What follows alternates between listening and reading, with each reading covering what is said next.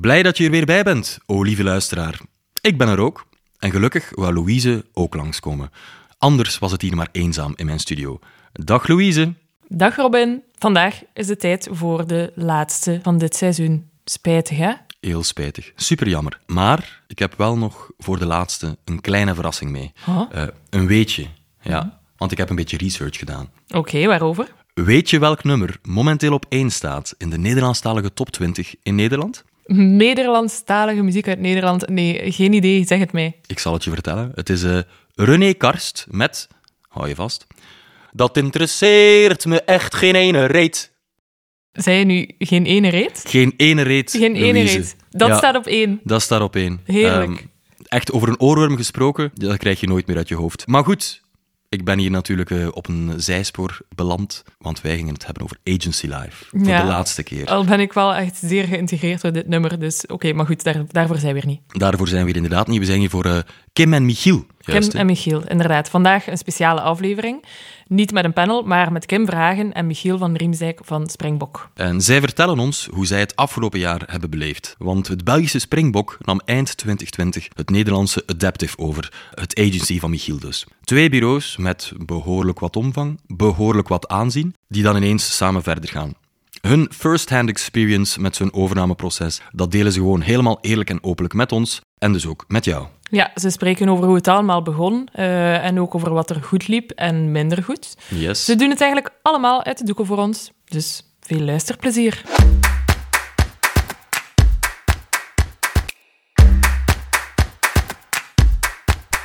Heren, welkom in deze gezellig ingerichte studio. Dankjewel. Ja? Dankjewel. Ehm, jullie kennen elkaar nu al een poosje, maar wij gaan de kijker een keertje eh, ja, vertellen wie- met wie ze eigenlijk te maken hebben. Ik ga beginnen bij Kim. Vertel eens iets over eh, wat Springbok doet, de geschiedenis van Springbok en misschien ook over de overnames die jullie de laatste tijd hebben gedaan. Ja, Springbok is een jong bedrijf. In 2014 heb ik het mee opgericht. En dan zijn we eerst een stukje organisch gegroeid. En in 2017, 18 hebben we denk ik de eerste overname gedaan van Unidas en Cat Agency. Daarna hebben we de Brusselse Rise and Shine Marketing Automation Agency overgenomen. En dan zijn we eh, naar Nederland gaan kijken en hebben we eh, Adaptive overgenomen. En de laatste twee overnames waren einde eh, dit jaar nog. Namelijk Dawn in Amsterdam en Joe Public ook in Amsterdam. Ja. Gedurende dit gesprek ehm, gaan we peilen aan een aantal interessante ja, factoren in het verhaal. Moeilijkheden, dingen die, die makkelijk gingen. eh, hoe jullie elkaar hebben eigenlijk gaan verkennen en, en besnuffelen. Ehm, maar om te beginnen, ja, hoe, hoe komt een bedrijf als Adaptive op jullie radar? Ja, wij, wij, wij kennen eigenlijk Adaptive al omdat ze een heel prominente plaats innemen in de e-merse-lijstjes elk jaar. Dus, dus het is wel een bekende naam in, in, eh, in het Nederlandse landschap. En ehm, onze mede-CEO, Sa- Sammy Colson, had een gemeenschappelijk verleden met Michiel. Ze hadden in het verleden samengewerkt eh, op een heel grote account. En op die manier waren er al eerste linken, waardoor er op een bepaald moment wij het gerucht hoorden van kijk, er, is, er zijn mogelijkheden met Adaptive. En Michiel en Sammy zijn toen in contact gekomen met elkaar. En lang- langs jouw kant, Michiel, ehm, ja, wat deed jij of wat dacht jij toen het woord overname voor de eerste keer viel? Oh, dat was niet de eerste keer dat het woordje overname viel, laat ik dat vooropstellen. Nee, even heel kort om, om daar de geschiedenis van Adaptive op te plakken. Adaptive eh, bestond sinds 2016. Dat was eigenlijk een, eh, een, een samenkomst van, eh, van aparte, unieke bureaus die, eh, die al aan het samenwerken waren. En Adaptive is ontstaan eigenlijk onder de vleugels van PostNL, een bekende partij natuurlijk in de Nederlandse markt. Ja. Ehm, nou goed, dat heeft een aantal jaar geduurd. En, en gaandeweg kwamen we erachter dat de toekomst van Adaptive eigenlijk een, eh, een andere richting behoefte dan die we eh, konden krijgen bij PostNL. In goed overleg. Eh, en toen zijn we eigenlijk op zoek gegaan naar een nieuw partnership voor het bedrijf Adaptive. En eh, precies zoals Kim het vertelde, eh, in die procedure, in het proces, eh, popte Sammy Colson omhoog. Eh, toen waren de lijsten al gelegd. En dat gaf wel een gevoel van vertrouwen. En dat is natuurlijk een, een prettig gevoel om- mee te beginnen. Het feit is dat je met elkaar verleden deelt en je hebt al wat zaken gedaan met elkaar, dan, dan is de basis eigenlijk al gelegd ehm, om te vertrekken. En dat voelde eigenlijk vanaf dag één eh, gewoon heel erg goed.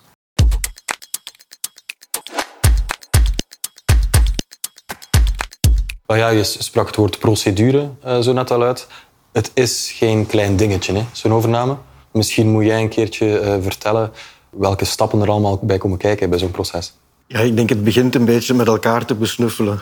is er interesse of is er geen interesse? Eerste Mhm. gesprekken, vaak informeel, is polsen. Voorzichtig polsen ook, want je wilt niet heel agressief overkomen of assertief overkomen. En als je voelt dat er ergens mogelijkheden zijn, dan, dan wordt er meestal ergens gewerkt naar een soort eerste bod. Ehm, een waardering van het bedrijf en een soort intentieverklaring. En dat noemen we de letter of intent. Ja. Dus je gaat ergens toewerken naar een eerste proposal. Maar dat eerste proposal of eerste voorstel ligt eigenlijk ook nog niet super, super vast. Omdat je daarna de kans moet krijgen om echt volledig het bedrijf of de organisatie te gaan analyseren. En dat is dan eigenlijk de due diligence fase waar je ingaat. Waarbij dat je ja, de boeken opent voor elkaar en dat je heel veel informatie gaat delen, heel veel vragen gaat stellen en heel veel analyses maakt van kijk, eh, wat zijn de ins en outs van het bedrijf, wat zijn de sterke punten, wat zijn de zwakke punten, om op basis daarvan een formeel bod te gaan doen dat dan wel eh, bindend is. En dan heb je nog een hele eh, reeks van contractuele zaken die je moet regelen, zoals een aandeelhoudersovereenkomst of een purchase agreement. Eh, Het hele legal proces vraagt ook best nog wel veel tijd en inspanningen. En wat je in parallel vaak doet, is dan ook nog gaan kijken of je met de banken bepaalde leningen moet gaan afsluiten. En, en dat is een, een proces dat nog apart loopt.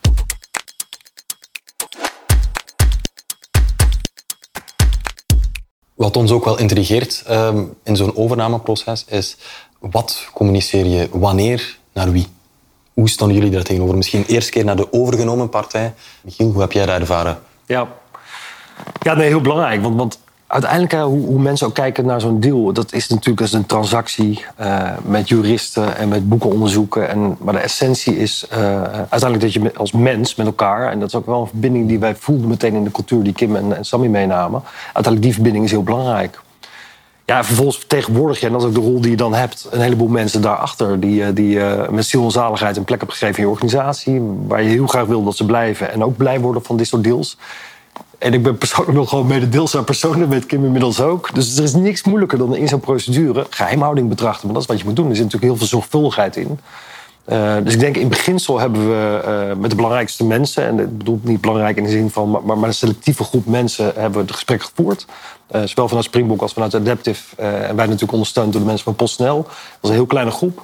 Ehm, maar we hebben wel in die periode tussen augustus en nou ja, pak een beetje december... ehm, er wel toe, gewerkt om vanuit de duidelijkheid die ontstond... en de verbinding die ontstond, al heel snel een tweede laag toe te voegen. En dat was denk ik vanuit beide perspectieven de, de, de managementteams van de organisaties. Dat we die ook weer onder NDA en geheimhouding in dat proces eh, onderdeel zijn gaan maken van, eh, nou ja, van een nieuwe koers. eh, en van de richting van hetgeen we samen wilden. En dat is ook een belangrijk moment, omdat je daar ook wel voelt... uiteindelijk, je hebt draagvlak nodig. En dat is ook weer iets wat, wat ik vind, Kim, dat we echt samen goed hebben gemanaged. En ook complimenten aan Springbok als organisatie. Ook daar het vertrouwen geven, mensen zo, zo, transparant als mogelijk meenemen in zo'n proces... is onwaarschijnlijk belangrijk om, eh, om iedereen ook echt mee te krijgen. Dus eerst heel selectief, heel klein. Eh gaandeweg dat die procedure, de managementteams eh, en, de, en de aandeelhouders in zijn algemeenheid... om toe te werken naar, naar het summum. En dat is uiteindelijk die hele organisatie. En dat heeft plaatsgevonden, Kim, in december volgens mij. Ja. Ik denk heel belangrijk is die geheimhouding in het begin. Want die is superbelangrijk. Als, als er iets uitlekt, dan kan dat heel veel schade berokkenen. PostNL was bijvoorbeeld een beursgenoteerd bedrijf. Elk nieuws dat zou uitlekken, gaat, gaat schade berokkenen. En iedereen moest dus ook een geheimhoudingsverklaring ondertekenen. Ja. En naarmate dat de einddatum nadert en je kan gaan beginnen communiceren, eh, heb je eigenlijk twee communicatiedoelgroepen, intern, maar ook extern.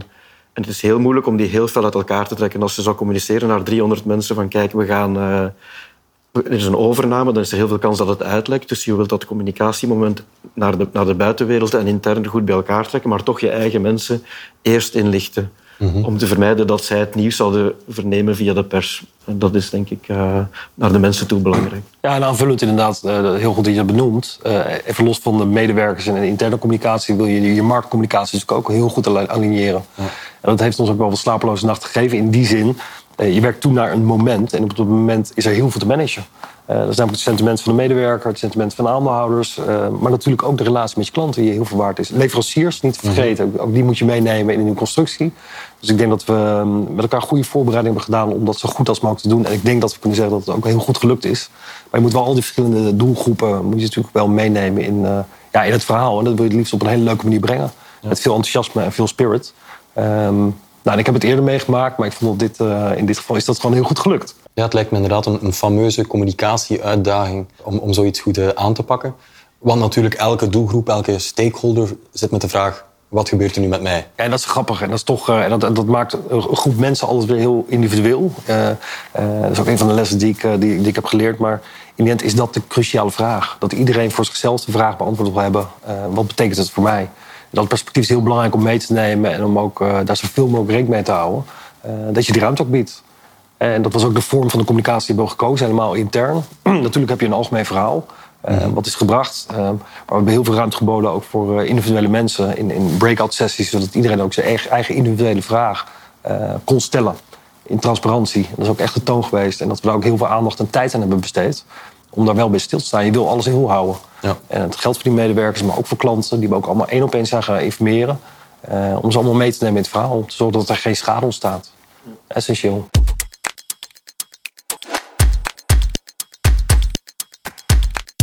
dus eerst na de fase van de geheimhouding, omdat het moest, komen dan de fase van de transparantie. Um, en jullie zijn alle twee relatief duidelijk. Waarin moet je uh, angsten wegnemen en zo goed mogelijk communiceren. Zijn er vlakken waarop dat je wenst dat je meer of minder transparant uh, had moeten zijn? Ja, ik, ik denk wat we, wat we misschien beter op voorhand hadden afgesproken was van kijk, we willen de namen veranderen. Okay. Dus Adaptive is uiteindelijk Springbok gaan heten in, in, in november, dus een aantal mm -hmm. maanden later na de, na de overname pas. En ik denk dat we daar op voorhand misschien beter ja, duidelijkheid hadden kunnen scheppen, om dan achteraf de gesprekken daarover te vermijden. Maar verder denk ik dat we voldoende transparant geweest zijn. Te zijn Michiel iets anders gaat ja, Ik heb daar een hele andere mening over. Dat is heel leuk en dat mag volgens mij ook. Ja, maar aan de ene kant eh, creëer je daar duidelijkheid mee. Ik denk wel, in de end, mensen zijn toch hoe je het verkeerd. Die hebben een identificatie met een merk. Uh, en er was een merk en dat heette Adaptive. En daarvoor heette het ook weer anders. Mm -hmm. uh, en ik denk achteraf juist, ben ik van mening dat het goed is geweest... dat je eerst even de rust biedt. Uh, dat alles blijft zoals het is. En dat we gaandeweg uh, de versnelling zijn gemaakt naar één merknaam. Omdat je toch... Je wil eerst het gevoel van vertrouwen hebben. En dat zat bij mij en bij anderen zat het al heel snel in. Maar mensen kijken toch een beetje de kat uit de boom. En misschien een beetje een Nederlandse uitspraak. Maar, uh, dus ik denk achteraf, dat is mijn mening... dat het goed is geweest dat we dat niet meteen in transparantie hebben gedaan. Ik weet alleen wel dat Kim op een gegeven moment is gaan versnellen... in die transitie naar één merk. Daar hebben we de nodige discussie over gevoerd. Maar dan, dan komt het in een flow van logica. Waar mensen eerst een periode hebben gezien van... hé, hey, ja. het is inderdaad echt, het, is inderdaad, het zijn transparante mensen. Er, er zit cultureel heel veel overlap. Hè, maar dat voelden we met z'n allen heel snel. Uh, en dat het juist goed is dat we dat iets later hebben gedaan. En nog steeds binnen een jaar. Dus dat is wel grappig. Dan zitten we niet altijd helemaal op een lijn qua, ja. qua, qua, mening. Um, maar dat is ook iets wat je continu moet aanvoelen. Um, ja, en ik denk dat we dat in ieder geval goed hebben gedaan.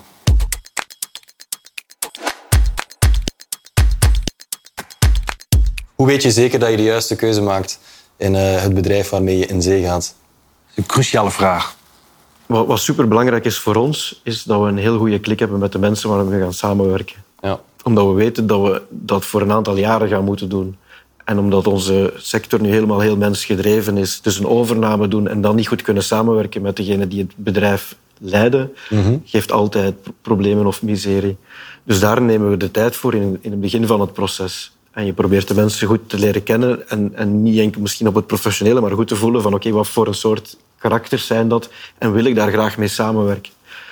Als die klik er is, dan heb je in de due diligence fase nog wel de kans om te gaan kijken, oké, okay, zitten er ergens rare dingen in het bedrijf? Zijn er rare cijfers? Of, of klopt, klopt het verhaal dat verteld wordt wel met de realiteit? Mm -hmm. zijn die klanten trouw bijvoorbeeld? Zijn die werknemers echt happy? Uh, al dat soort dingen. Maar dat is meer een soort sanity check. En, en uh, dat is meer een soort bevestiging van oké, okay, het gevoel zit goed. Weet je dan op het einde van oké, okay, zijn we nu 100% zeker dat dit goed gaat lukken en, en niet? Ik denk, niet, ik denk dat je daar nooit 100% zeker van kan zijn. Maar je kan er wel alles al aan doen om, om ervoor te zorgen dat die samenwerking goed verloopt. Ja. En vaak komt het erop op neer om een stukje ego opzij te zetten, uh, open te zijn naar elkaar, transparant uh, en dingen te durven bespreken die moeten besproken worden en op die manier ergens vertrouwen kweken. En dan is het kwestie van managen. En er gaan wel dingen minder goed lopen of, of, uh, of verrassingen zijn. Maar als je, als je samen dat vertrouwen hebt en je bent één team, dan lost dat zichzelf wel ergens op. Of dan vind je altijd wel ergens oplossingen om het, uh, om het in orde te brengen. Maar het zijn wel de basale uitgangspunten. Kijk, we zijn allemaal trots onderdeel van een bedrijf... waar we met heel veel trots en energie iets hebben gemaakt. En ik denk de klik die, die heeft bijgedragen aan het vertrouwen, in ieder geval in deze constellatie, en waarom die voor mij nu ook hartstikke succesvol is, is toch dat we wel al snel iets deelden van goh, nou ongrijpbaar, maar vertrouwen. Hè? Dus er zat veel openheid in de communicatie, oprechte interesse. Waar kom je vandaan, waar wil je heen? Maar ik denk het tweede component wel is dat we allemaal wel een beeld proberen te creëren van waar wil je heen? Wat, wat zijn je ambities? Wat wil je graag realiseren met dit bedrijf? Eh, en een van de verbindingen die wij snel voelden is toch wel iets duurzaams. Iets wat echt geënt was op de lange termijn. Anders dan eh, alleen maar over de as van transactie eh, snel heel veel geld verdienen. Mag nog steeds hoor, dat is helemaal niet erg. Maar, maar wel met een visie op de lange termijn. En ik denk met heel veel liefde en aandacht voor mensen. Eh, en dat herkennen wij vanuit ons perspectief toen nog Adaptive heel erg in, in het verhaal van Kim en van Vincent en van Sammy en van alle mensen die betrokken waren. Dat we die basiselementen echt met elkaar gemeen hadden. En dan voel je eigenlijk dat je basisenergie goed zit. En dat is, dat is cruciaal. Kijk, als je daar een verschil van inzicht hebt, ja, weet je, dan, dan wordt het krampachtig, wordt het moeilijk. En wat daarvoor nodig is, is inderdaad dat ego's uitgaan. Je, je bent in diezelfde trots van je bedrijf. eh, daar zit ook weer iets van ego. Maar dat we toch bij elkaar volgens mij wel gauw voelden dat die ego's aan de kant gingen. Eh, en dat er een, een collectief groter belang eh, te bedienen was. Eh, maar die basis moet goed zijn. Voor mij hebben we daar met name ja, goede aandacht aan besteed. Ik denk ook dat je op voorhand niet alles gaat kunnen dichttimmeren of zo. Dus er zullen altijd een aantal zaken zijn waar je van denkt: oké, dat is misschien minder goed of dat is, dat is een risico of al dat soort zaken. Maar als je daar niet overheen kan zetten, dan ben je niet aan het ondernemen. En ondernemen is toch ook een stukje basisvertrouwen hebben, buikgevoel volgen en, en te durven springen. En ik denk, ik denk, heel veel overnames gebeuren niet omdat mensen te beginnen, eh, beginnen doodredeneren. Zo.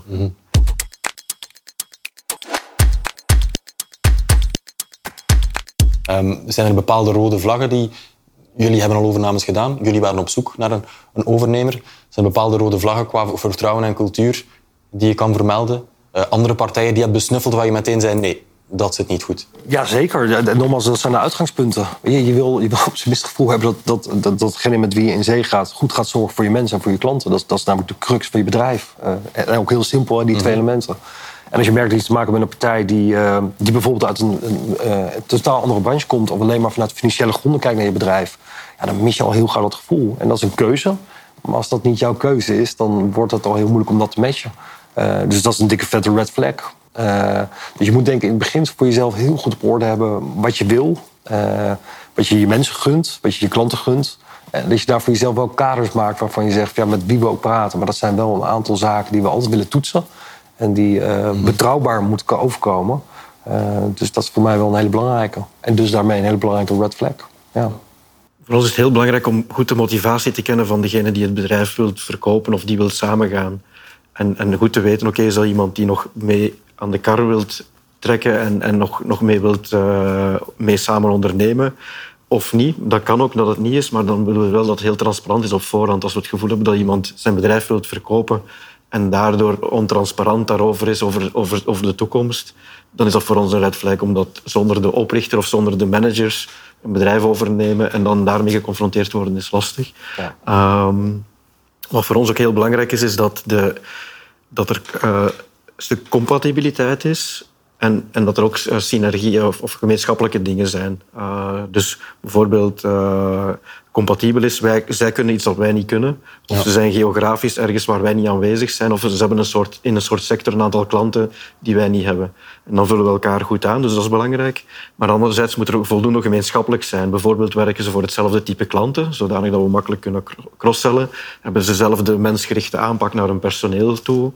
Uh, halen dezelfde kwaliteitsniveau dat wij willen halen. En heel veel bedrijven vallen daardoor af bij ons. Omdat uh, een bedrijf dat heel goed is om te werken voor KMO's bijvoorbeeld, daar gaan we moeilijk synergieën kunnen halen op onze huidige klantendatabase. En dat is ook een ander soort uh, model of manier ja. van werk.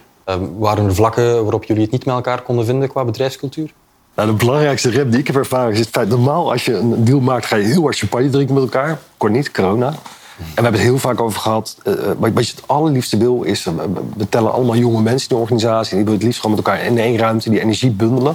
Uh, en mensen met elkaar laten kennismaken. Het liefst met een biertje of met een wijntje. Gewoon op een leuke manier zoals je dat doet in de bureauwereld. Dat kon allemaal niet. En ik was eigenlijk als een kind zo blij. bijna geëmotioneerd. en dat was bij september, oktober. Nou, misschien wil jij me inkoppen, maar daar hebben we het eerste moment gecreëerd. dat was voor het eerste keer dat was een, een window in de corona-ellende. Waar we in één keer wel met elkaar, eh, met, met testen en toestanden bij elkaar konden komen. Toen hebben we een grote kerk gehuurd in Den Bosch, de Orangerie. Waar we voor het eerst die kleine 300 collega's bij elkaar hebben gezet. En dan denk je van tevoren van, goh, gaat het klikken? Maar geen zorgen, hè. het zijn allemaal jongens en meisjes tussen de 25 en pak een beetje 35... die, eh, die met elkaar met een goede DJ en met eh, lekker eten en drinken... gewoon een heel goed feest kunnen bouwen.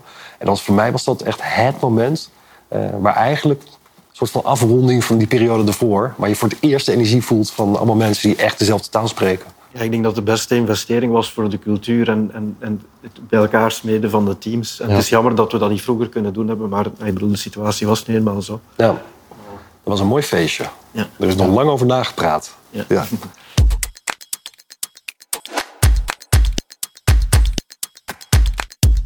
Maar qua mensen, Michiel, ehm, want jullie, hadden jullie last van verloop door de overname? Nee, waarbij ik wel moet zeggen, nee, voor mij niet direct naar aanleiding van de overname. Je moet, en dat vind ik wel lastig in een situatie. We kwamen natuurlijk uit een coronaperiode. Daar zaten we sterker nog middenin. Eh, en waar we denk ik wel last van hebben gehad, is dat ja, een van de dingen die bureauleven le- leuk maakt, volgens mij, is toch wat de ontmoeting. eh, eh, mensen die eh, met elkaar inspirerend zijn en elkaar aansteken als het gaat om de creativiteit van ons vak. Maar natuurlijk ook gewoon de ontspanning die erbij hoort en de lol die een, eh, een bureau en een agency met zich meebrengt. Ehm, en we hebben wel degelijk wat verloop gezien in, in het afgelopen jaar. Eh, en wij, wij, wij besteden echt heel veel aandacht aan. aan ik vind altijd, als je mensen ontvangt, dan doe je dat met een bos bloemen. En dan geef je mensen een warm welkom. Ik vind afscheid moet je net zo doen: bos bloemen en een, een warme exit. Ehm, we hebben verloop gezien, maar dat was meer had het te maken met het feit dat mensen allemaal thuis eh, eh, heel effectief meetings aan het doen waren via de video. En dat mensen echt de sprankel en de energie hebben gemist van eh, het samen zijn met elkaar. We hebben natuurlijk verschillende kantoren over van Brussel, Mechelen, Den Bosch, Amsterdam, Utrecht. Je moet mensen wel echt activeren om mee te doen. Ja. En om het ook leuk te vinden om iets van jezelf te vertellen en ook te delen. Dus echt het stimuleren van mensen om ook kennis te delen. Dus echt gewoon een punt van aandacht wat niet vanzelf gaat, waar je aandacht moet besteden. En continu blijven benadrukken hè, dat, je, eh, dat we met z'n allen één zijn, dat het één bedrijf is. En, en ja, dat is denk ik ook het bouwen van een cultuur die je niet in zes maanden even aftikt. Dat is iets waar je, waar je eh, jaren mee bezig bent om dat eh, goed bij elkaar te, te, brengen en goed te faciliteren.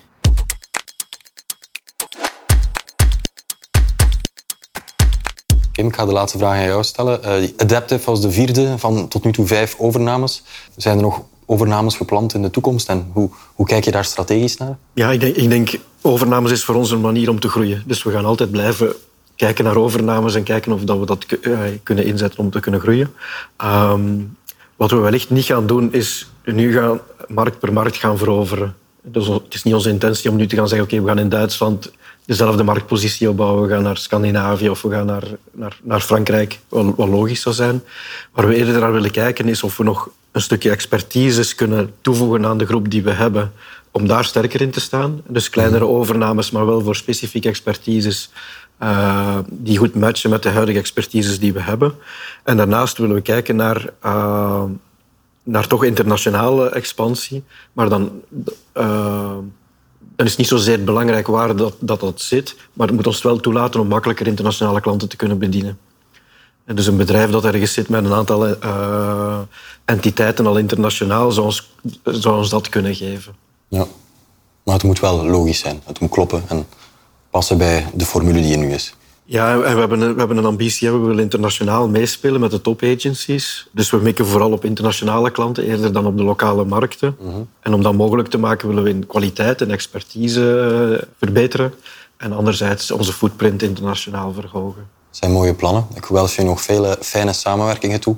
En eh, mogelijk, eh, hopelijk een mooie internationale groei. Ehm, de hertog Jan en de Stella staan hier ondertussen aan koud. Dus wij gaan ons zo meteen naar de keuken wenden. Ik eh, hoop jullie volgende keer opnieuw terug te zien. En eh, onthoud, je kan alles van deze leuke content bekijken en herbekijken op agencylife.be en .nl. Tot binnenkort.